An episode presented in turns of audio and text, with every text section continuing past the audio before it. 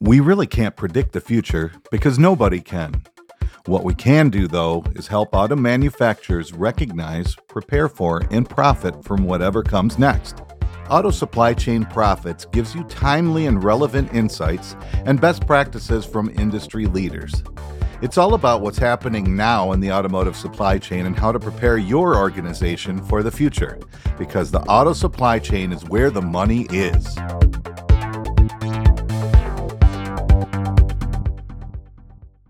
And welcome to another episode of Auto Supply Chain Profits. And with us today is Paul Eichenberg. Paul is known as the guy who turns automotive technology into growth. Paul, welcome to the show. Thank you very much.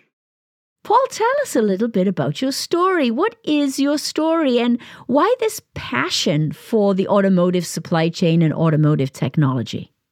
I am a 30 year veteran of the automotive industry. Most notably, I spent eight years as the VP of corporate development and strategy for Magna Powertrain and Magna Electronics.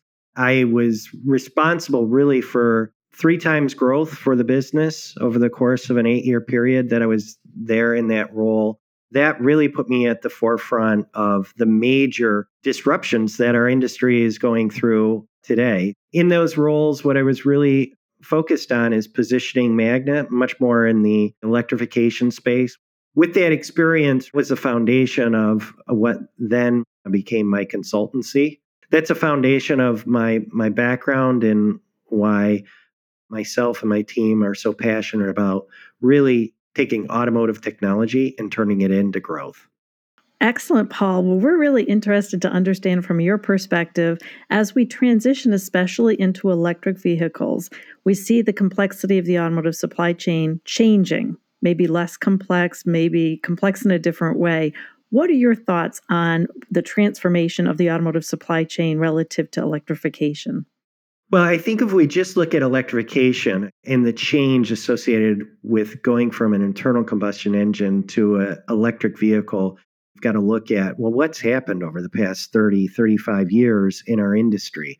Our industry has been driven by one thing and that's continuous improvement lean thinking lean value chains etc so any of the automotive exec that's in uh, a position a leadership position today what have they been programmed to do? Oh I'm continuously improving what I'm doing. Value chains haven't uh, changed. So, one of the examples I would use is the value chain for the water pump to an engine hasn't changed in the past probably 40 or 50 years. What you have is very mature. We've driven cost out of the system, et cetera. But now walks in a whole new disruption, a whole new set of technologies. So, if we just take, for instance, the value chains associated with a battery pack or battery cells, the engineering around these systems hasn't even started to be optimized. The focus is really how do we get the technology into vehicles? They have very different value chains. Where is all the battery technology being developed today? Really, it's at the you know the center of the consumer and industrial electronics industry. And where's the home of those industries? Well, that's in Asia.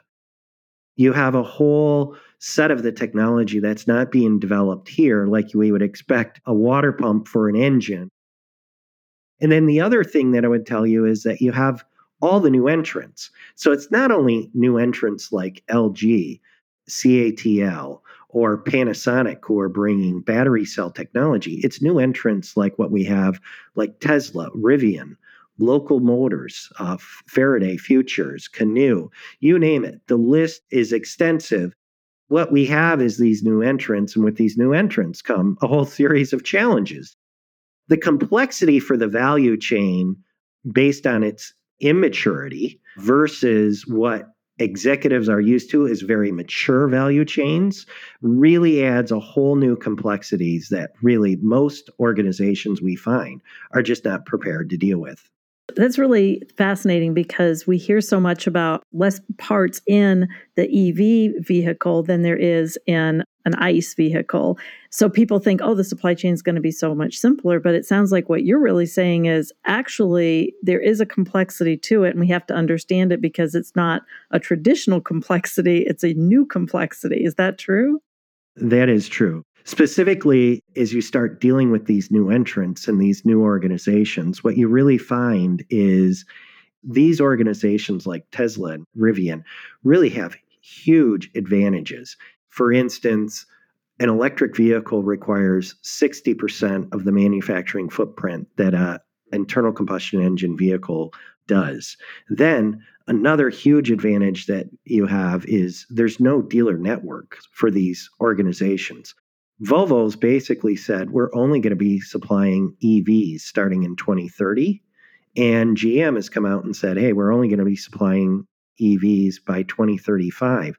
Here is a huge advantage that these new entrants have, in addition to they're already aligned with that future OEM business model. And we haven't even started to talk about how autonomous vehicles and all the data that's collected from autonomous vehicles will be sold in multiple ways, just like Tesla's doing today. These EVs really are the future of the industry. However, one of the cons that you have in working with them, and this is where you've got to be able to grant them some grace, and that is they just don't have the business systems that have been optimized for the past 30, 35 years. When you start thinking about it from a value chain standpoint, from a supply chain standpoint, the EDI system and our ERP systems work, where OEMs release orders and it's seamless through the entire supply chain. But basically, those systems do not exist with these new entrants. They're just building them. They've got huge problems as far as releases. They have huge uh, problems with forecasting because they don't have their own consistent manufacturing processes, let alone consistent manufacturing processes from new suppliers. The name of the game is disruption. Part of the disruption that they bring is a whole new approach to building vehicles, but those value chains haven't spent the 30 years of optimization like you've seen at your traditional OEMs. And I think that's really one of the challenges that exist. Paul, I think you're spot on. And one of the other things that I see, and I want to know if you agree too, is often some of the new startups coming out, they have a prototype and then they have to go into production. And they may have inventors in the upfront process, then it gets in the manufacturing, and they may not have necessarily all that automotive background going into production. Do you see that as well, too? Yeah, I do. If you look at an organization like Panasonic, Panasonic's been doing business in the automotive industry for years, so they do have an advantage over companies like LG. LG has formed a joint venture with Magna. Why? They've got value chains that they can leverage from industrial and consumer electronics that's very valuable in the automotive space. But then, in addition to that, what do they need? They need the systems, the discipline, the experience of somebody like Magna. If you look at an organization like LG, LG has not only partnered with Magna, but frankly, they're partnering with GM. They've got a, a JV with GM to make battery cells to do that jointly. Here's an example of a Korean company that has really appreciated the experience associated with working directly with GM, working directly with somebody like Magna to bring that expertise. But that's not going to be the case for everybody. That's not going to be the case with somebody like Rivian, or that's not going to be the case with somebody like CATL. Now, CATL is forming deep supplier relationships with all of the OEMs when it comes to battery technology.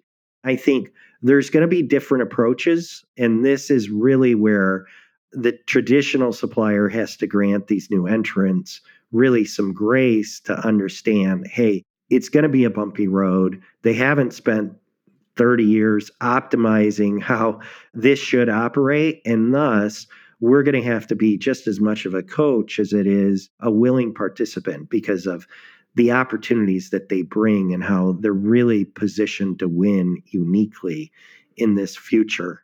Yeah, so it sounds like from what you're describing, the supply chain itself is going to be transformed radically.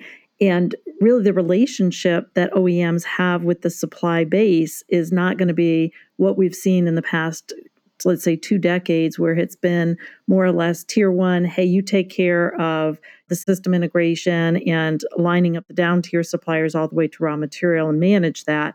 It sounds like, from what you're saying, that the OEMs are getting a lot more involved. And is that really what we're seeing as the direction for supply chain in the future? Well, I think there is. We've gone back the past 10 years to look at this data, and I think it's important to understand this. And that is the industry really believes that sub $100 per kilowatt hour is a real critical place for battery technology to reach. And part of the reason why it's critical for the industry to reach that level is because that's the point where you start to achieve cost parity with the internal combustion engine. This is really sort of a critical milestone for the industry. If you go back 10 years, it was over $1,000 per kilowatt hour. You had these huge $30,000, $40,000 type of penalties associated with switching to an electric vehicle. And that's why we had technologies like range extender vehicles, et cetera, because just the cost associated with those battery cells were significant. Now, what's interesting is there was a huge research study done by the ICCT, which is a European think tank which really focuses on green technologies. And what they did in 2017 is they went out and they surveyed about 30,000 people to say, hey, when does the industry hit this cost parity? When does the industry hit $100 per kilowatt hour? And frankly, back then in 2017, the thought was, well, it's not going to be until 2030. Now, what's interesting is just last year, GM announced at their battery day that actually they were going to achieve $85 by the end of this year. You had Tesla, same thing. CATL came out and said they've achieved below $65. And then it was last September that Tesla came out and said, well, we've achieved $58. All of that is based on technology which will be put in place here by the end of this year. And the uniqueness about that is think, well, first of all, it's before the industry ever expected it would happen. But what was really the focus of that? Well, it was the focus on a couple different things. One, chemistry going into this.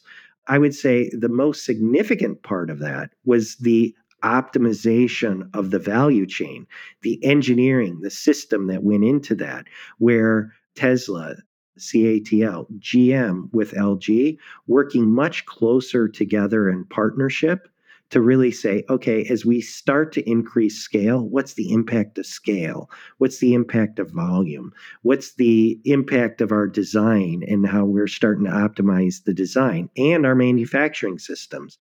Paul, when you look at going from the traditional internal combustion vehicle and moving to the EV, how many parts are going to go away? I think this has a huge impact on the value chain. You look at the traditional internal combustion engine, and if we think about it, engine, transmission, exhaust, fuel and air systems, you start looking at that. It's about 550 purchase parts on a typical vehicle. And then if you look at an EV, as far as similar parts, it goes down to about 300 parts.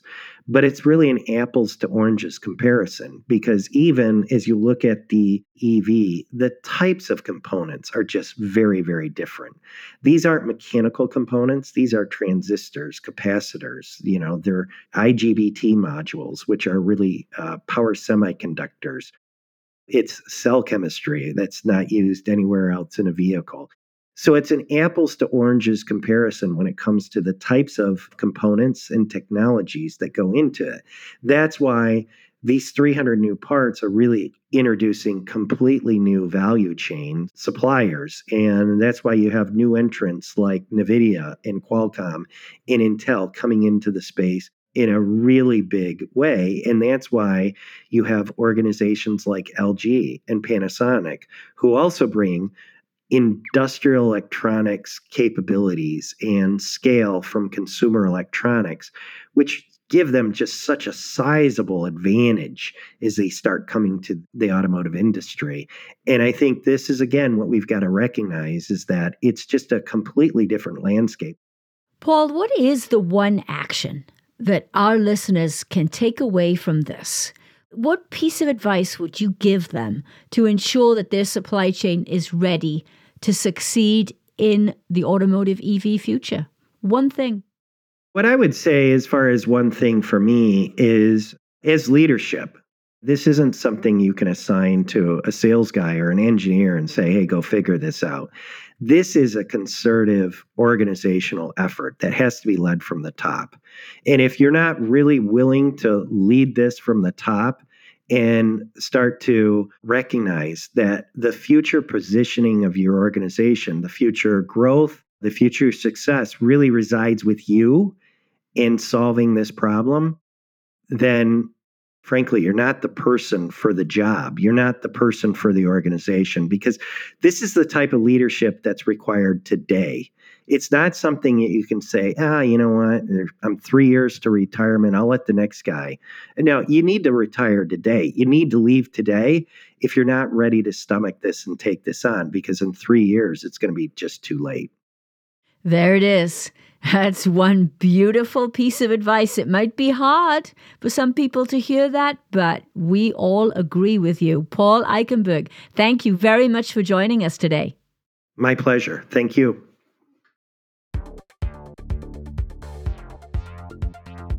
Are you ready to find the money in your supply chain? Visit www.autosupplychainprofits.com to learn how, or click the link in the show notes below.